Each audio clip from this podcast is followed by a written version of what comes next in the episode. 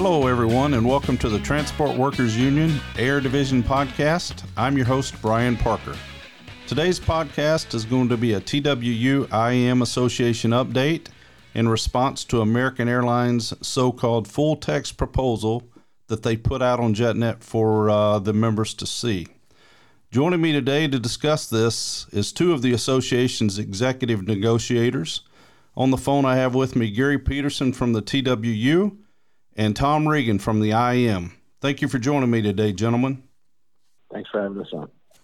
Okay, so once again, the company's chosen to lie to the membership, it looks like to me. And, you know, they've created another round of half truce and, and, went straight to the, uh, to the membership on JetNet and trying to negotiate directly with their members beginning with a document labeled as Article 6 in scope. Uh, one document says it was the company's proposal of 214 of 19, and then their highlighted sheet says it's uh, May 6 of 2019. Gary, can you uh, speak a little bit about this and scope and try to explain what's going on? Yeah, and again, I need to apologize. I'm in an airport doing this remote, so thanks for having me on, Brian. Um, yeah, unfortunately, again, the company has taken what's a working document and put that out and portrayed it as their proposal, and nothing could be further from the truth. Again, um, their proposal that that they put out was dated July 24th, 2018, and and I spoke about that in an earlier podcast. And I think it's important for the membership to know that our positions are have been removed from what the company has put out as quote unquote their proposal, but that is not their proposal. That is a working document leaving out all of the association's open positions. Let's go to you next, Tom. Can you talk about fleet service? Yeah, sure. Thanks for having me on. And from the fleet service side, um, uh, since the company presented their comprehensive proposal back in 2017, we've been working through all of the caveats of their proposal. Uh, using a working document like Gary had suggested, the same we did in maintenance on the fleet side, there's two pieces of the scope proposal. One is being scope itself, which names the number of cities, how those cities are brought in house, who does the work, and so forth. That is tied to classifications, which really lays out all of the work that fleet service people own, like your de-icing, water and lav, your catering, your cargo, your CLP, your towers. So we've been working through those two documents what the company has put out really is basically their version. Uh, we will talk, I'm sure, next week on the differences between the two proposals and what it means for our members. Okay. And uh, you mentioned we'll talk next week. I, I do know that there's plan to get deeper into this. I know that uh, you guys are reviewing the documents. Before we go into that, Gary, talk to us a little bit about the pay and what the company has listed as far as their pay. Yeah, and uh, Brian, in, in fairness, um, as we're doing this, we're, we're making sure we kind of cover our bases and, and what the company's presented. We will be putting out more information throughout this weekend and much more next week when we, we can get together and really put together the, the right answers to the company's proposal for the membership. So we're just asking everybody to be patient um, and give us the opportunity to do that. Uh, and one thing that I, I want to also mention is, you know, the company had the audacity on the uh, the MLS scope to say that further discussions upon conclusion of M&R scope will, will happen. Yet they have zero intention of meeting, according to their other documents. So we're willing to meet, and we've said this before, anywhere, anytime. But going into the pay, you know, the, the company keeps shifting positions on on pay because they this thing is drug out so long. They keep saying they're going to give us the best pay in the industry, and now they've given us a, a pay proposal that we hadn't seen, you know, so to speak, prior, and they alleged they gave it to us, but they didn't in negotiations. Now that we've seen that, that portion of it, we're comparing and making sure that it is the industry leading, and it fits where it needs to fit. But the, the, the premiums that they're still showing do not rise to the level of Delta's. There is no consideration for the differences in, in profit sharing between Delta and Southwest, which are greater than ours. And also, the company fails to, to meet the uh, pay increases annually that, that are in the Southwest agreement. So this leaves, you know, again, the M&R side uh, right off the bat starting to fall behind what is the industry that they see in the Southwest contract, and they made no adjustments for that. Gary, you mentioned Southwest. I know the company has said that they were going to bring the pay up to match the new maintenance agreement at Southwest. Uh, moving over to you, Tom. Has there been any new discussions on the fleet service side, uh, bringing the pay up in comparison with the other airlines in the industry? No, the fleet discussion originally in 2016 when we had the midterm wage adjustment, the fleet service pay was compared to United plus 1 at that time. The latest discussions for fleet service are uh, Delta plus 3, which is still what the company has on the table. And as from a premium perspective, uh, there's many premiums that we're still have open on, CLP, tower premiums, lead premiums, operation premiums. All those issues are tied to the wage, so that's something that we'll have to work through. But currently, what's on the table for fleet service represents Delta plus 3%. So it's fair to say we still got a lot of work to do in that area, correct? I would say on the premium side and the profit sharing and the difference between the profit sharings on Delta and the base wage that they're offering, I would say we have a major difference on that issue. Okay, and uh, Yeah, Brian, if I could, let me just Yes. comment on that as well. sure. They haven't acknowledged the MLS group, our stock clerks along the way, on where they really want to put them. Uh, obviously, there's a new agreement at Southwest that we've brought up to them, and and they seem to ignore. They, they continually seem to ignore that group, which is, you know, a bit aggravating for us, as well as those in the flex rate. They they haven't made any adjustments to that. Let's move on into medical. Tom, can you go ahead and start first and uh, talk a little bit about the medical? Yeah, well, uh, medical, as as most know, is uh, is a major issue or one of the five outstanding issues in the way of hopefully resolving a tentative agreement. But uh, medical, as you know, on the legacy American side, you folks have the legacy AA plans, better known as the core, the value, and the standard. Uh, the value is not contractual. Uh, the standard and core is and the core can be changed and the standard cannot be changed. On the other side, there's three plans, the 80, 90, and 100, which are all contractual, cannot be changed during the term of the agreement.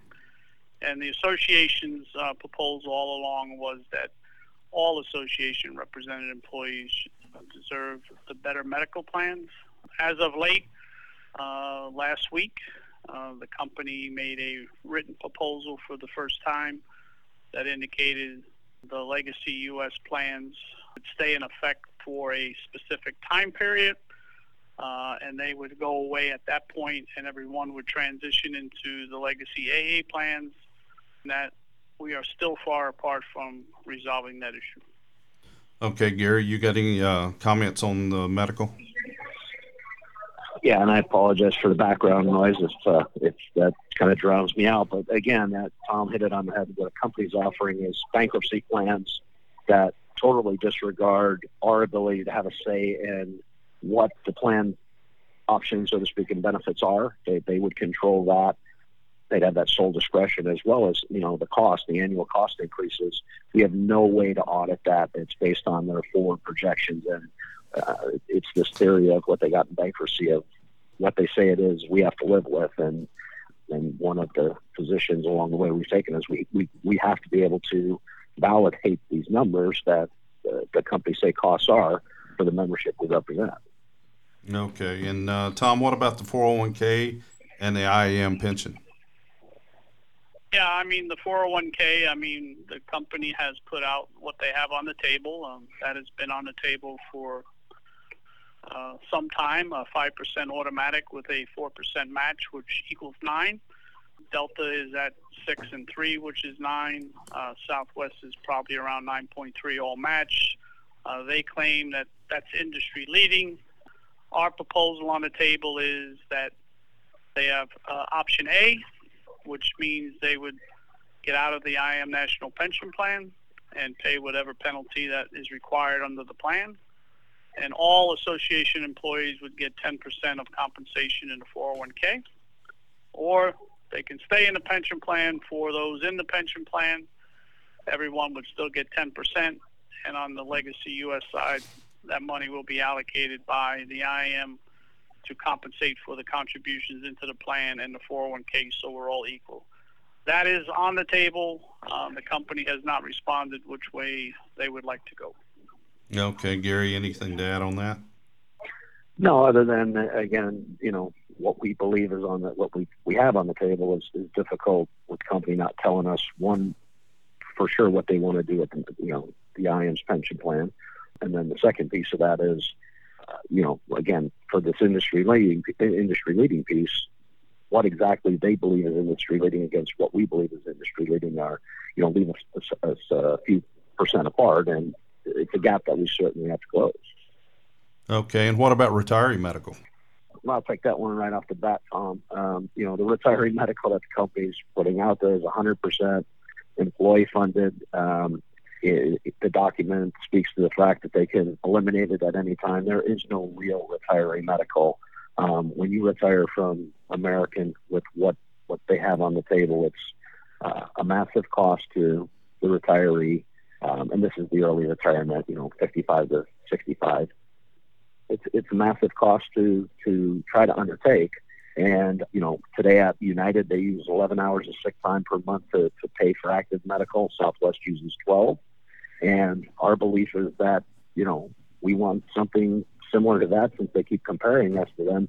And this is this is another area where we're really far apart, and their offer is just you know take it or leave it with what was taken in bankruptcy from us, uh, our original pre-funding, and Tom can speak to the current IM plans that, that have uh, a way, a mechanism to utilize and get sick time on the active plans at reduced cost. Yeah, go ahead, Tom, and uh, tell us about the IM and what they have.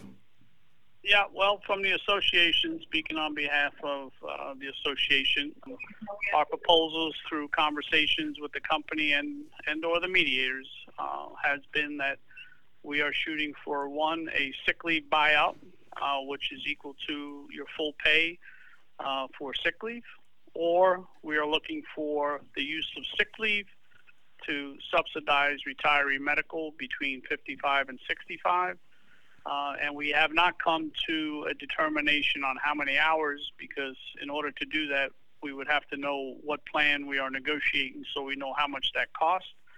There's such a huge difference with the legacy AA retiree plan they offer. They call it the standard retirement plan. That plan is upwards of uh, a couple thousand dollars for employee and spouse, or around fifteen hundred dollars for an employee. Uh, where on the legacy U.S. side, a much better plan in retirement for single person is around seven hundred dollars, and in some cases, if you were a mechanic, that had sick leave, today you would get about $508 credit towards that plan, which is a big difference. So our goal is to get everyone in the association a reliable retirement plan, and our goal will be to use sick time to pay for that to allow you to reach an age where you can get Medicare.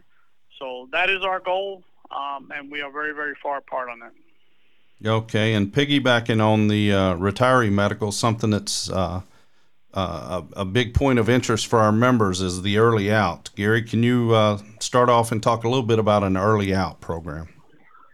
Yeah, so uh, the company's clear in their document. It's it's based on their operational needs. They don't give any details of who, when, how, you know, will be awarded. And we've taken a position at the table that any member who wants to go through the duration of the agreement will have that opportunity to to leave, so long as they meet the criteria that's established. We believe that criteria would be similar to the 65 point plan that's out there today. And, you know, this is something, again, that needs to be bargained for. And, and we believe that if they want our folks to leave, then we should give every one of our folks the opportunity to make that choice throughout the duration of the agreement, not the company just where they want based on operational need. And there's a lot of folks out there that think they're going to get this opportunity that may vote yes, thinking this, and wind up getting something like that. We're not going to sign up for something like that. Tom, you got any uh, th- uh, comments for that of the early out? Yeah, I mean, there's been much discussion on that, but if we can reach a joint collective bargaining agreement that is satisfactory to the association leadership and membership, um, then you know an early out program to reward people that who have put time and service into this company is something we will entertain but that will also have to be negotiated no different than every other article in the joint CBA to make sure uh, that people who want to leave the company, as Doug Parker has said in his videos, would have that opportunity and it wouldn't be limited to certain people in certain locations because that would be something that's not good for us. Okay, and staying with you, Tom, uh, I know the company has mentioned a bonus, and uh, they haven't mentioned retro pay and what they've put out. Can you talk about those two? Yeah, up until September of last year, uh, most of our discussions at the table revolved around some type of signing bonus. Um, as you and everyone else is aware, that our contracts became amendable, and our last raise was in 17, which ran through 18. So our proposals at the table have asked for not only a signing bonus, uh, yet to be determined in amount, and we are asking for full retro back to September 18, which will compensate us for the time uh, we have not had an agreement. Okay, Gary, any comments on uh, the retro and the uh, the bonus? No, again, I think the, the fact that the company continues to ignore what United, Southwest, and, and pretty much everybody else has done when it comes to uh, retro pay is just, again, it's unconscionable that they can sit and put things out with a straight face or try to put it out with a straight face saying it's industry leading when hundreds of million dollars are being put out by these other companies for their employees and they look at us and they want to give out you know tens of thousands while taking a paychecks or you know folks paychecks to go to pay in arrears on their bonus program which in, in many cases um, most folks wind up with uh, less money than they would have got with a paycheck and, and they say they're going to give a bonus Okay. And uh, Gary, I know you're close on time. You got to catch a flight, and I know you're delayed due to the weather uh, coming into Dallas. Before we go, is there any uh, closing remarks you want to make on, and you know, uh, kind of let the members know what to expect? I know it was mentioned that we're going to do something next week. You want to speak on that? Yeah. So our goal is to to you know bring on some of the negotiating team together next week.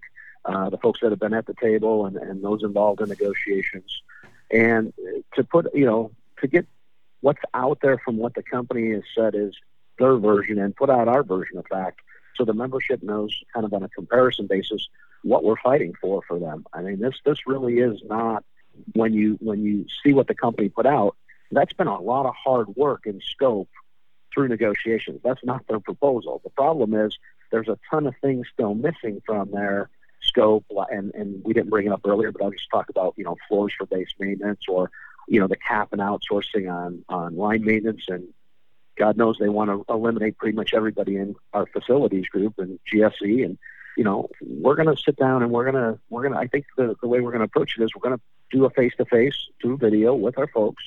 We, we haven't solidified exactly the details of that yet, but we're working on that. We'll do it next week, and I think our objective is to make sure that the membership clearly knows what we're fighting for at the table and what they're going to receive through this fight with us uh, in their contract and, and they, things they rightfully deserve. Okay, and when you say we, you're speaking uh, the TW and IAM, the association as a whole, going forward to put out this yeah. information, correct? yeah, you know, we we we're we're located in a lot of different locations, and coordinating and getting everybody together is important. And you know, we've done things individually, and I think we've all agreed at this point that uh, while we work as a team, we talk as a team, and, and we meet as a team.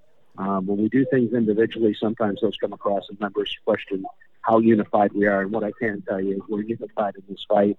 Um, the negotiating team and the leadership team has been through the duration, and um, people want to see us together. That's what we're working on putting together, and this podcast is, is the first step in, in doing that going forward. Okay, and Tom, you got any uh, closing remarks or anything we've missed that uh, you discuss, and and maybe talk about, uh, you know, to Gary's point about are we together? Yeah, well, I mean, there's no question um, about togetherness. Uh, unfortunately, this is a merger. Um, having been through many mergers from the legacy U.S. side and having negotiated many of the merger agreements, you'll always have issues through the mergers, but I can assure the membership that uh, where we sit at the table and what we speak for, we speak for all memberships equally. This is not an IAM or TW one-sided operation. This is not the preferred way to negotiate from my perspective. We prefer to be at the table, myself, Gary, and all the crew. We'd prefer to be in front of the decision makers of the company, and we prefer to reach a joint CBA that our memberships uh, would be satisfactory with. But unfortunately, uh, we're now faced with what's out there, and we will do the best we can to let our membership know whether you're IAM or TWU, uh, what the proposals are, what the working documents are, what the open issues are, and how that affects them. And then we will move forward from there. And our goal is to reach an agreement. And if this is the road we have to take, then uh, we'll pay the toll and head down the highway. Okay, well, that sounds good. Uh, anything else before we go? No, I'm good. Thanks, Brian. I'm good. Thank you for the time.